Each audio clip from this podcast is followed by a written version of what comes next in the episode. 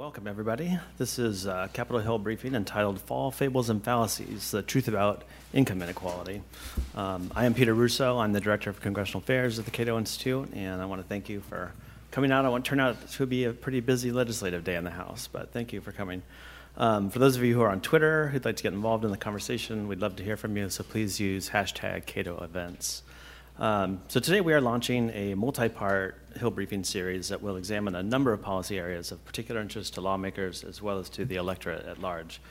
Uh, the series is entitled Fall Fables and Fallacies, and over the next few months we'll try to set the record straight on a number of issues and attempt to correct the many myths and misperceptions that are, in our view, adversely influencing public policy discussions. So you might think Mythbusters, but without the screaming projectiles of hot metal. Um, It'll be much safer. Uh, so, over the next few sessions, we'll look at criminal justice reform, international trade, foreign policy, and more. But today we will explore inequality. So, as always, the correct diagnosis of a problem facilitates the correct resolution of it. So, what then do people mean when they talk about inequality? Is the debate around income and economic inequality being framed in such a way that will lead to an actual remedy of the described problem? Or is it a distraction from the important issue, a political sleight of hand? So, to discuss the, all this and to present his new policy analysis, which can be found on your chairs, is Cato Institute Senior Fellow Michael Tanner. At Cato, Tanner heads research into a variety of domestic policies with a particular emphasis on poverty and social welfare policy, healthcare reform, and Social Security. Uh, under his direction, Cato launched the Project on Social Security Choice, which is widely considered the leading impetus for transforming the soon to be bankrupt system into a private savings program. More recently, Tanner has undertaken a major project to develop innovative solutions to poverty and inequality, and that starts with clarifying the increasingly muddied policy waters. Uh, Tanner is the author of numerous books on public policy, including last year's Going for Broke, Deficits, Debt, and the Entitlement Crisis, Leviathan on the right, how big government conservatism brought down the Republican Revolution, and the poverty of welfare, helping others in civil society. His writings have appeared in nearly every major American newspaper, including the New York Times, Washington Post, Los Angeles Times, Wall Street Journal, and USA Today. He writes a weekly column for National Review Online is a contributing columnist with the New York Post. A prolific writer and frequent guest lecturer, he appears regularly on network and cable news programs. Uh, but without further ado, let's please welcome Michael Tanner.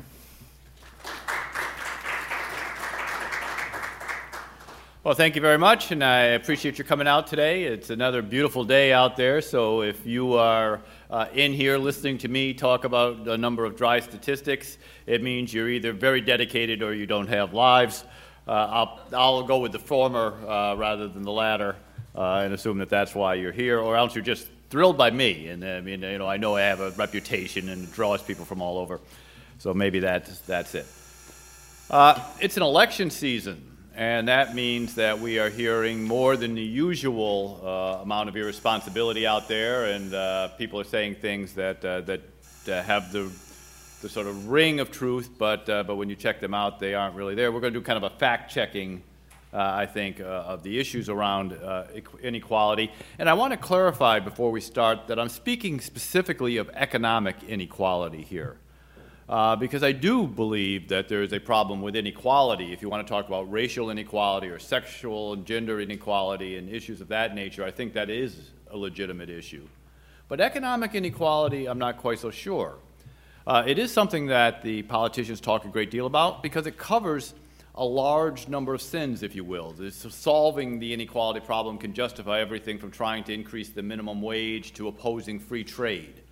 Uh, certainly, it is something that's been at the center of uh, both first Bernie Sanders and now Hillary Clinton's campaign. They talk a great deal about the problem of, of economic uh, inequality. Uh, to often talk about the new age, uh, in the Belle Epoque uh, comeback, that we are once again in the gilded age out here of, of millionaires and starving people uh, in society. But it also fuels, to some extent, I think, the Trump campaign and the resentment of elites and the idea that there is this group of people out there that are not in touch with everyone else, that are somehow protected from the economic forces that, that everyone else deals with. And then there's the, the, the great mass of people underneath who are not part of that uh, and are treated differently. so I, I want to try, if we can, to look at what is the actual basis in, in, terms of economic inequality. Where does it matter? Where does it not matter? And kind of deal with some of the myths that have sprung up around it.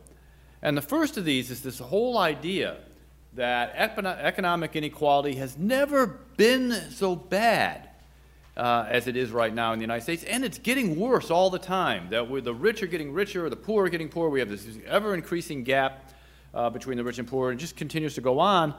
Uh, this is, of course, the famous chart from Thomas Piketty, uh, whose book, uh, you know, on, on, inequality was sort of bestseller. It was the uh, bestseller on Amazon that no one ever actually finished reading. Uh, that, they actually do a measure of that. If you, if you get it on your uh, Kindle, they can tell whether or not you actually completed the book. Uh, this was actually one of the most downloaded books that no one ever actually finished right to the end. Um, but it was much praised. Paul Krugman uh, wrote, I think, 237 columns praising it. Uh, so it's, it's, it's, out there. Uh, and he does show, if you will, that there was a huge uh, inequality in the United States in the first part of the 20th century, and then that declined. Uh, and then gradually has moved back up again, and we're now approaching the area where it was back in the 1920s. We haven't quite gotten there, uh, but we're, we're approaching, approaching that measure. Now, Piketty's work has been criticized a lot, and in the paper I go through uh, a lot of the detailed criticism of his methodology and, uh, and how he sort of uh, does 10 year averaging and creates numbers where there were not numbers before. And sort of, there, there's a lot of sort of methodological issues that people have taken with him since that time.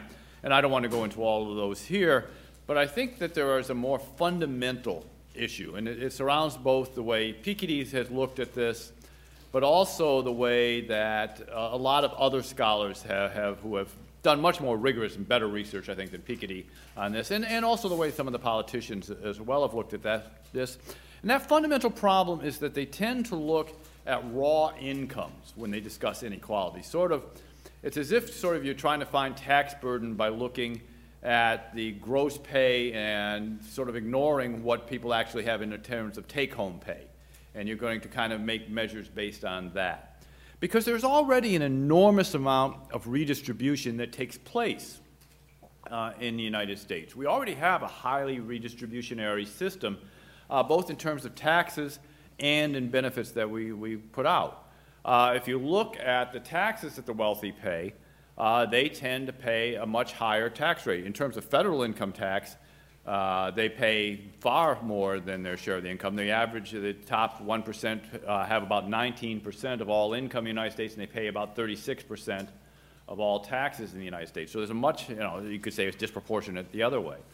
Now, when you take into account other taxes, the, the poor tend to pay excise taxes, property taxes, uh, payroll taxes. You have to combine all of that that disproportion goes away to some extent, but it's still there. There's still, we still sort of tax the wealthy uh, to a greater extent than we tax the poor. Uh, you know, remember Mitt Romney's famous 47 percent? Uh, that was kind of nonsense because he lumped people in there, including seniors who had paid taxes in the past, students who will pay taxes in the future, and so on. But there are large numbers of people in the United States who don't pay federal income tax. They pay, they pay other kinds of taxes instead. Uh, and then we have, on the other side, we have a number of programs designed to redistribute wealth. Uh, and this includes uh, social welfare programs that give money to the poor. Uh, we have over 100 uh, anti poverty programs in the United States, um, 70 some odd of which provide benefits directly to the poor.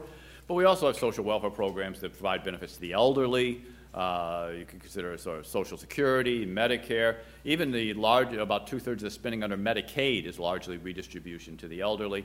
You have to look at all of that sort of redistribution that goes into it, all of which it tends to be means based to some extent or another. And in fact, if you look at it according to this, is according to the Congressional Budget Office, what you actually see is that the lowest 60% of incomes in the United States are net beneficiaries uh, when you look at taxes and, uh, and benefits that they receive. They actually they receive more in benefits than they pay in taxes, uh, meaning that their actual their actual sort of net out income, if you will, goes up after they pay their taxes and they receive their benefits. They're actually better off than they were with just their income. At the same time, the you know if they say the 60 to 80 percent that that fifth or fourth quintile uh, is pretty much a break-even point. point and then you get to the wealthy, the top 20% in the United States, and they pay far more in taxes than they receive back in benefits. So there's a heavy redistribution from that top quintile to the bottom three quintiles, if you will. Uh, again, if you want to look, look at the top 1%, it's even bigger than that. Again, you have this huge redistribution that takes place from the top 1% of incomes down to the bottom percent. They, get, they pay far more in taxes than they're going to collect in benefits after you, even after you add in everything Social Security, Medicare, and all the benefits of that nature. They pay far more in that. So the Congressional Budget Office looked at it this way and says, you know, if you take the, uh, the top line that you have uh, the, the sort of raw income data. But then if you bring it down to the next line, that's after you take into account transfers, and then if you take it down further to taxes and transfers, what you actually find is the level of inequality decreases substantially once you take all that into account. Essentially, what you're doing is starting with that Piketty line, but then you're bringing the poor up because they're receiving benefits, and you're bringing the rich down because they're paying taxes, and that actually levels out the inequality far more than it appears from just the raw income data. Uh, there's a couple of other ways to look at this. Uh, you know, if you think it's rising and stuff like that, one of the things that people have pointed out is that when measuring income, particularly of low-income people, the, the, sort of taking the income data, the, the sort of wage data, really has problems because there's a huge amount of unreported income. There's also you have to take into account credit and things of that nature. So it's much better to look at consumption uh, from uh, to determine incomes, particularly at the say at the, the lower income levels. Uh, and if we look at consumption expenditures across time and across quintiles, what we find out is there really has been very little change in the amount of uh, you know the rich obviously consume more than the poor. I mean, you know, the, the, poor aren't buying as many cars or houses or, or yachts or whatever it might be, so the rich are clearly consuming more than the poor. But if you look at that ratio, it is largely unchanged over time. You can go back into the, the 1970s even and take it up, and you find that there's very little difference in consumption. So while there clearly is an inequality in consumption, it's not growing worse. It's pretty much where it was uh, over time, uh, if you look at it. So, so I think you can, what you can say is that yes, there's inequality that exists in the United States. It clearly is, even after all the redistribution. We don't have an equal society. Uh, there is an amount of inequality that exists. But I don't think you can say that it's, it's as big as is commonly portrayed, and I don't think it's fair to say that it's growing worse. This is pretty much something that's been steady uh, at least since the 1960s, and probably longer than that if you actually want to take it, take it back. Now, having said all of that, I would think, you know, that's just sort of just the raw numbers, the raw data. But I want to I want to make a bigger point if, if I can. And that is I don't think inequality, economic inequality, is as big a deal as, as it's made out to be in terms of the, the numbers. But if it was, I don't care. And, and I really, my, my question to people out there who do is why? Why does inequality actually matter, economic inequality? Why do we actually care about economic inequality? And I think there's different reasons for that, and I want to talk a little bit about them. And, the, and one of them, I think, is a question of fairness.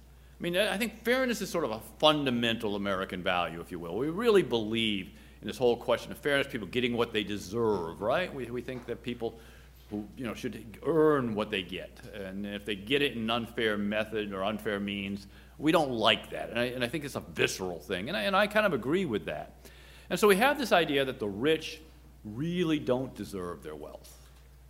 I mean, you know, if we think about who the rich are, we sort of have two images of them. One is they're a bunch of trust fund babies who are sitting out at the pool drinking their Mai Tais. Uh, you know, they inherited their money and they haven't really contributed anything worthwhile to society. Uh, and the second is that if they're not, if they didn't inherit their money, then there are a bunch of Wall Street types who, uh, you know, thought that greed is good and, and, got their money essentially by swindling people in some way or playing some games on Wall Street uh, that, you know, we certainly know goes on. But the reality is neither of those stereotypes is particularly true. Uh, inheritance actually is not a big deal when it comes to wealth. Uh, one of the very interesting things is if you look at the Fortune 400, for example, only about a third of the people in the Fortune 400 grew up rich. And that's actually a smaller proportion than it was 20 years ago. Uh, 30 years ago, it was about 60% of the people on the Fortune 400 actually came out of wealthy families. But in reality, the poor, uh, you know, most people on the Fortune 400, most rich people, didn't grow up rich. There's an admittedly dated study. It goes back 20 years, so I, I don't know how much faith you put in it, but it suggests that about 80% of American millionaires are the first generation in their family to have a million dollars. So it's not necessarily they're picking it up, but we do know if you want to look at where uh, the uh, income comes from in terms of the rich, what we find out is that more than half their income generally comes from wages. The rich are actually making money the same way everyone else does. They're getting paid. It's not that this is all capital gains or all money that's you know that's in their stock portfolio or things like that. They're not necessarily getting a, a they're getting their money from things that you would have inherited. They're getting money from paychecks, uh, the same way we are now. Much bigger paychecks than I'm getting, uh, certainly. But, uh, but, but it is largely coming, uh, I, think, from paychecks rather than necessarily from things that we would associate uh, with inherited wealth. And it's also not a case where most of the people uh, who are getting rich are getting rich off of basic Wall Street or you know that sort of stock trading and things like that. And, and if you want to actually look at where the uh, where the people are who are what they're getting their money from, what you can actually see is that uh, most type of people who are in finance uh, is actually, uh, where is that on here? Can't even find down the bottom. Third. This executive management, supervisory positions, these are business CEOs essentially. These are people who running corporations. That's the largest single group. Uh, here's financial professionals. It's only uh, about 15% of people uh, who are rich are, uh, are essentially in the financial management industry. So that's you know, basically your Wall Street types. Uh, so, so essentially, these are people who are providing us, or getting rich by providing us with goods and services that we want.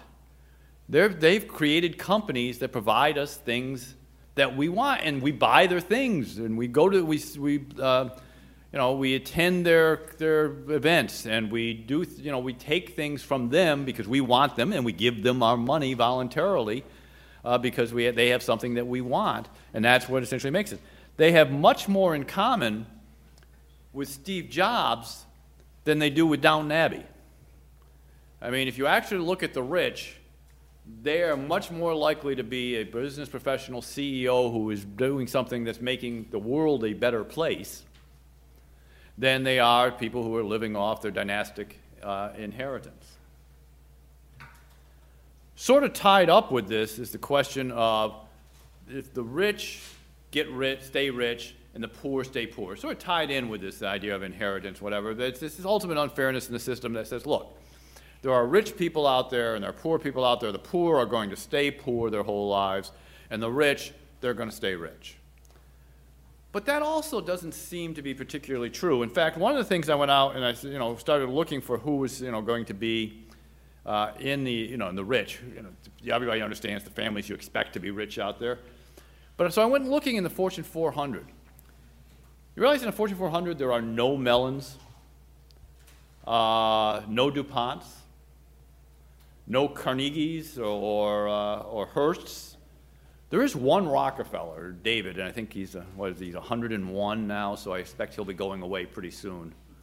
Uh, but basically, the people we thought of as being rich once upon a time are now, now I, I would tend to doubt they're poor. I don't know, you know, there's a doubt if there's very many poor DuPonts running around, uh, you know, collecting food stamps or whatever.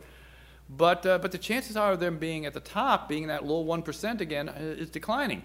In fact, one of the things we know is that over time, the great fortunes are dissipated. There's actually evidence that suggests out there that by the third generation, most great fortunes have, been gone, have gone away. Uh, you know, and think of it this way you give your kids a bunch of money they didn't earn, they're not the most responsible with it. And the same thing tends to happen with folks who do inherit wealth. They tend to not be the most responsible stewards of that wealth, and very quickly they dissipate it one way or another, and, and that tends to, to, to go away uh, you know, say they're not likely to drop down to the bottom quintile in terms of incomes, but they are uh, a good chance they'll move out of it. And if you actually look at relative economic mobility across generations, what you find is that depending on if your parents were in the bottom quintile, only about a third of people who were born to that into parents who were in the bottom quintile are going to, stay, are going to be in that bottom quintile themselves. In fact, about 8% are going to actually rise to the top quintile in terms of, in terms of income. Now, that's too low. We'd like to see a lot more economic mobility in the United States. I mean, I really think that economic mobility is a problem. The fact that people who are born at the bottom are not moving up, and we can talk, there's a lot of reasons why that occurs. But at the same time, it is still possible to move up in the United States. People still are born at the bottom. The American dream still lives. And in fact, most poor people, people who are born poor, will not be poor their entire lives. They will, they will move out of it. At the same time, what you can see is that people in the top quintile, uh, who are born in the top quintile, only about a third are going to be in that top quintile themselves. There's a lot of mobility downward. There's a lot of mobility down in terms of people who are born wealthy and not being, well, you know, not being wealthy by the time they're adults themselves. There's uh, kind of, even more so than upward mobility, there's certainly that negative downward mobility that occurs. And then we know that in terms of the middle class, the middle class largely moves up uh, rather, than, rather than down. But that does, as I said, there is is the problem. We don't have enough economic mobility. And, you know, and I don't want to, you know, when I talk about the fact that people make their own way, and, they, you know, by and large, they, they make their thing, I don't want to say that we're negating, you know, questions of privilege questions of luck, uh, how government intervenes, all of those things are very real. I mean, we do live in a society in which not everybody starts equal. But it still shows here that people can move up even if they are in an unprivileged position. People can move down even if they live, even if they have privilege, and so on. So I, I think you've got to take that sort of thing into account. But we do have a problem. I would suggest if we don't have a problem with inequality, we do have a problem in this country with poverty. The question is, are they related?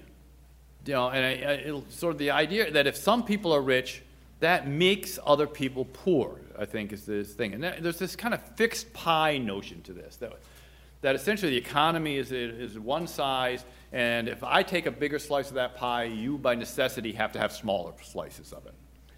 And I think that that's sort of a fallacy economic, in terms of economic thinking that we really need to get away from this in terms of if the pie is larger, everybody can have a bigger piece of the pie. And certainly we don't see any particular relationship between levels of inequality and levels of poverty. Uh, what this slide is actually, shows is actually it measures the top line is the Gini coefficient, which measures, it's the official way that they measure inequality. It's a ratio that measures inequality in a country. And the United States has one much higher than Europe, for example. Uh, and it's slowly been rising a little bit in terms of the way they, they measure it. Uh, but if you compare that to poverty levels, either the official poverty level uh, or a couple of supplemental poverty levels that we think are more accurate than the official poverty level, the, the, they take into account much more of the redistribution that takes place uh, what you see is declines in poverty levels that go on even as the Gini coefficient is flat or, or rising. So you don't see that poverty goes up when inequality goes up. I mean, if, you, if, if the theory was true, what you would see is that Gini coefficient rising, you would see the poverty rate going up right along with it. And yet you don't see that happening. So I would suggest that you can't prove any sort of relationship between the two. Uh, and in fact, I want to take it another way to look at it uh, the poverty, you know, measured against the 1%. This is a share, of the, the uh, purple line is the poverty rate, the official Census Bureau poverty numbers. Uh, and the blue line is the percent of income in the United States earned by the top 1%. So this is sort of even before redistribution takes place. Both these numbers, in order to compare apples to apples, we're using before, you know, kind of the raw income numbers for the 1% and also the raw poverty data.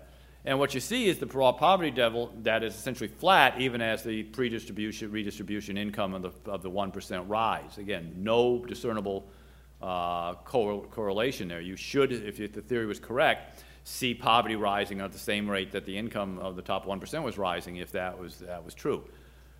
Uh, you know, and I think that that you could largely argue is because we do have a largely redistributionary system. And what you see here is a measurement of poverty rates against spending on social welfare programs. The blue line is the spending we do in terms of providing income redistribution to the poor, and the red line is the, is the sort of the alternative poverty measure, the, the, Um, the it's a Sullivan Myers, Myers or Myers Sullivan measure, which we think does the best job of measuring uh, poverty rates. And what you see is essentially that there's been some decline in poverty doing this, but it's largely been flat for many years, despite the fact that we've had increases in redistribution going on. But the fact is that redistribution is rising rapidly, and that's not uh, ending poverty either. So, you, so the question of whether just more redistribution would, would make a difference if we somehow reduced that inequality by taking more money away from the rich and giving more money to the poor, that that would, that would solve the poverty issue. Uh, you certainly raise questions about it given this sort of, sort of data. I want to, one last myth, if I can. And, you know, this one, this one is not as easily put into numbers, but I, but I do want to address it because I think it's, one we hear a great deal about, and that's the, now people have sort of given up on the idea that there's actually the economic inequality actually measures in terms of dollars, how many people are poor or, or things like that. But the, the argument now is that it's more of a political question. And that's the idea that inequality distorts the political process, that the elites here in Washington with their money and their donations uh, can determine political outcomes. And everybody knows all we have to do is ask President Jeb Bush about how accurate this is. But I think this is uh, based on a fundamental misunderstanding, which is the idea that somehow this it's almost a conspiracy theory that somehow the rich all share the same political, philosophical, and ideological goals. And you know, my question is, if you can find a common interest held among uh, uh, Charles Koch and George Soros and Tom Steyer and Sheldon Adelson, I, I don't know what it is. You know, I mean, you know, they don't seem to, you know, they seem to have different philosophies, different ideologies. They give to different candidates. Uh, they don't seem to share a common goal uh, of any kind that, I, that I'm able to determine of. I mean, it, you know, certainly we can demonize one side or the other, and we'd love to do that politically and say, oh my God, Soros is buying the election, or the Koch brothers have bought the election, or whatever. In reality, they both gave to op- opposing sides of this debate uh, and largely uh, canceled each other out. Uh, now, I, when I say that it doesn't distort the political process, I also want to sort of go the other way on this and suggest that the political process to some way distorts inequality. It's not that because we, we you know, you have inequality and that affects the political process. The political process often creates more inequality. And too much in this, you know, too much wealth in this country exists. And I mentioned it, say, not just because of privilege, but because of political intervention, the fact that we bail people out who, who don't deserve it and so on. Government and sort of the crony capitalism that exists often creates more inequality than government solves. Uh, in fact, in many ways, it strikes me as being kind of bizarre that you have so much inequality that's brought about by government action. So the answer to that is we want more government action. That, that doesn't seem to always make sense to me.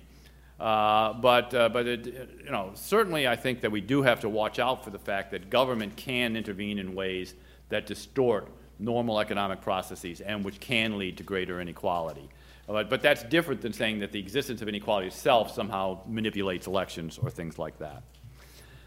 And why do I think this is important? Well, I think this is important because we have to be careful that when we that if we address the wrong problem, we can come up with some very damaging solutions.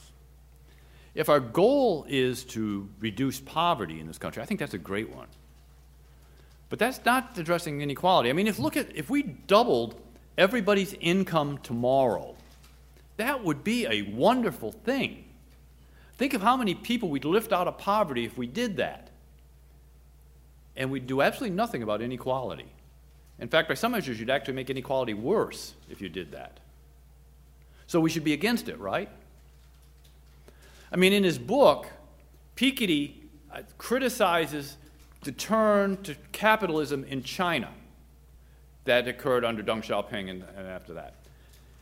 They've lifted some 8 million people out of poverty as a result of that. Sure, inequality increased. There's billionaires now in China. But what about all those millions of people who are not poor anymore? Isn't that a good thing? All you have to do is look back to the 1990s, uh, I believe it was. And people were concerned about inequality back then. Uh, And one of the things they did to punish the rich was they created a tax on yachts. Uh, this was only going to punish the rich people. After all, poor people don't buy yachts, and so they had this big excise tax they put, they put on the American yacht industry. Uh, now, some people, like uh, John Kerry, actually re registered their yachts in the Bahamas to avoid this, but, but there was this huge tax uh, on yachts. And the net result was that several thousand American workers who used to make yachts lost their jobs. Uh, basically, the American boat building industry was all but wiped out at the time. And all those kind of skilled craftsmen making good jobs at good wages uh, lost their jobs because we wanted to punish the rich. I mean, let us remember that the rich have to do one of two things with their money. Very few of them actually bury it behind their mansion. So the result is they either spend it or save it. If they spend it, there's people who get that money. If they go out and buy a yacht or a new car or a painting or build a new house or buy more clothes, there's people who make those things and sell those things, all of whom earn money from that, which is a good thing. And if they save it, that's investment money that's available out there for businesses to use to expand their job, uh, their business, hire more workers, raise wages, whatever it's going to be. Wealth is never a bad thing. And in fact, in many ways, we're all better off because of that. So I think it's very important that we get the problem right so that we can get the right solutions. And frankly, worrying about economic inequality is not the right question. Thank you all very much. Really appreciate it, and I will take some questions.